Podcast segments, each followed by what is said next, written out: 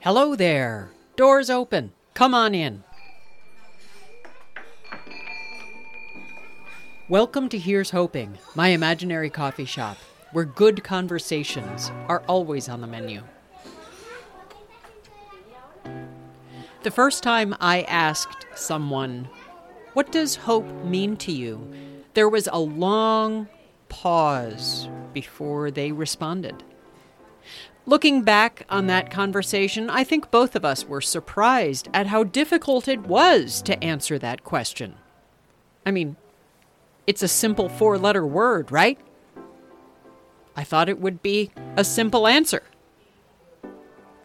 Not so simple after all. Since that first time, I've asked 50 different people, What does hope mean for you? And each response surprises me. They unfold in different perspectives with unique constellations of insights, descriptions, experiences, feelings, metaphors. It's as complex as each of us are.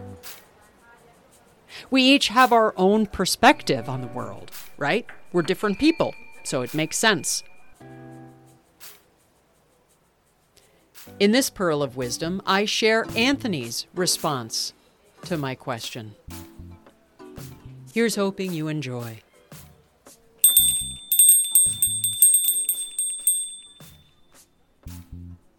The podcast is called Here's Hoping. So, what rolls through your imagination and your mind when you hear the word hope? Wow, you just, you start out with that one with with, with, with like hope, you know, four letter word. Because uh, it's funny because my original name for my my coaching practice would, was four letter coach. Yeah, because, yeah, I remember uh, that. It's like a metaphor for anything that is either either good or bad that happens. Like four letter, like four letter swears, four letter. Well, hope is four letters. You know what I mean? Mm-hmm. So hope. For me, I think hope is like the start or the beginning of whatever a person's end game is, or you know, when they decide to push forward. Mm-hmm. Hope is like the minimal thought uh, for a person for what they need in order to get moving onto the next thing or the next step or whatever, wherever they're going or wherever they need to be. Mm-hmm. The thing about hope is there's an elegance about it, and um, as, as elegant and heartfelt as the word hope sounds, regardless of that, the the action that follows hope needs to be ferocious, in my mm. opinion. Oh, you know, wow. like a ferocious movement within the it, it, within that person, and uh, to get moving, to get started. Uh, if hope is the beginning and, and your end goal and your end feeling is the finale, for instance, then then hope needs to be the thing that starts the learning process.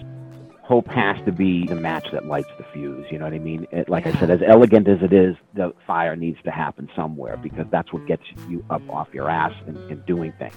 Yeah. And, you know, when you define things like where you want to be from where you are now, you actually have to know where you are now. You know, point A, you know, you can yeah. say point A and know where you stand because if where you stand now is point A where is hope, then then then what's next? It's the hard work, you know. Yeah. And um, people may not fully realize their goals or the impact, you know, when you finally get there. But you know, you do you do a whole lot of learning. You know what I mean? Yeah. Obviously, and hopefully, you know, you realize at the end that you know, as far as you've come, that hope was the, was the start of everything. It, like it has to be the seed. You know, it's the yeah. seed, it's the water, it's the fire, it's it's it's the whole thing.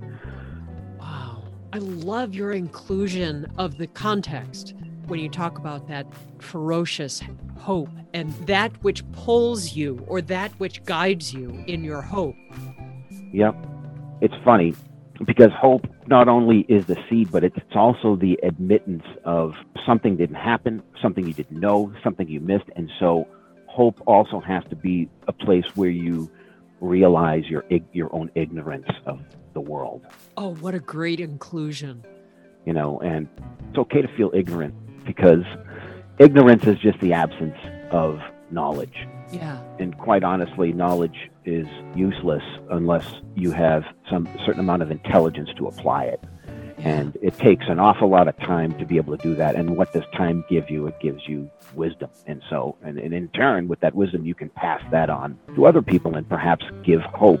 Like the idea you have today could be the hope that gives somebody something else in 20 years. So, mm-hmm. I mean, you got to have hope because if not, man, good luck. So you got to find the tiniest little thing. You could just look out your window, you see a bird, you know, whatever, something life, you know what I mean, something simple like that. And um, a final finale. If, if not hope, then what? You know what I mean?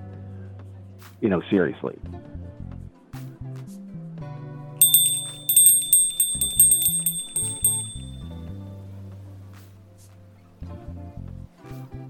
What resonated for you in this pearl of wisdom? What metaphor remained bright in your imagination? What phrase stands out in your mind?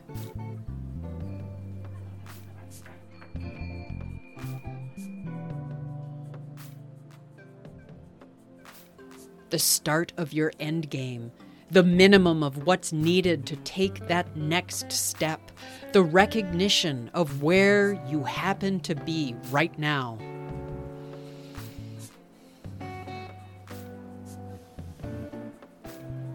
I think about hope as the match that lights the fuse. That stuck with me for a while. Regardless of which phrase lingers in your mind, how audacious to consider these mundane human experiences that we go through as elegant, heartfelt, ferocious. Wow. The tiniest little thing can light the spark, and that spark can be the flame igniting the match. That spark can be the growth that bursts through the shell of a seed in the dark ground. That spark can be the first raindrop landing on the leaf of a tree. That spark could be the audacious recognition that the absence of knowledge is merely an opportunity to discover rather than a condemnation of what we don't know. Because even though technology allows us to have instantaneous information about what's happening anywhere in the world, there is still so much we don't know. We can't know what happens in another person's thoughts. We can't know what happens within another person's emotions, their feelings.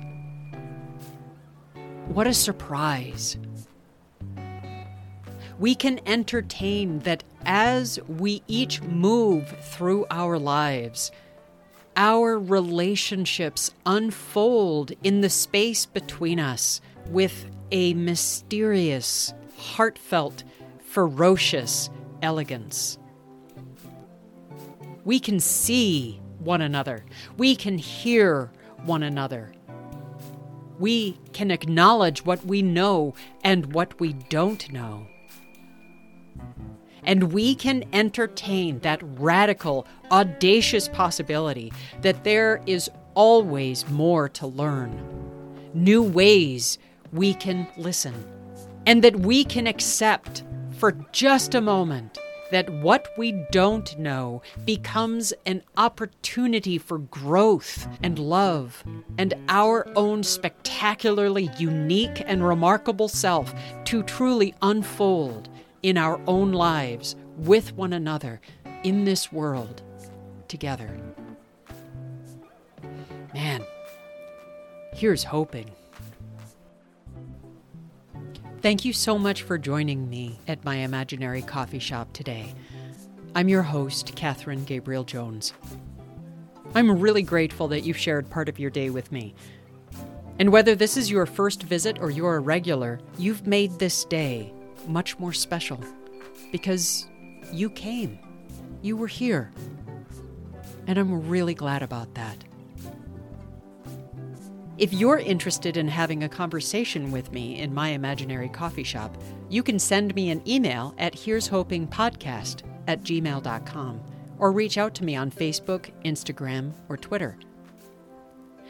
And if you found something meaningful in our time together today, please consider sharing this episode with a friend. Links to Facebook, Instagram, and Twitter are available in the show notes. That helps other people find their way to my imaginary coffee shop. Music for Here's Hoping has been composed and produced by Seth Jones. Thank you, Seth. Original artwork for Here's Hoping has been created by Ty Sorax, with additional graphics created with Canva. Today I will leave you with a quote from Avatar The Last Airbender. It's another quote by Uncle Iroh. In the darkest times, hope is something you give yourself. That is the meaning of inner strength. I love Uncle Iroh. Thanks so much for being with me today. Until next time, take care of yourself. Bye bye.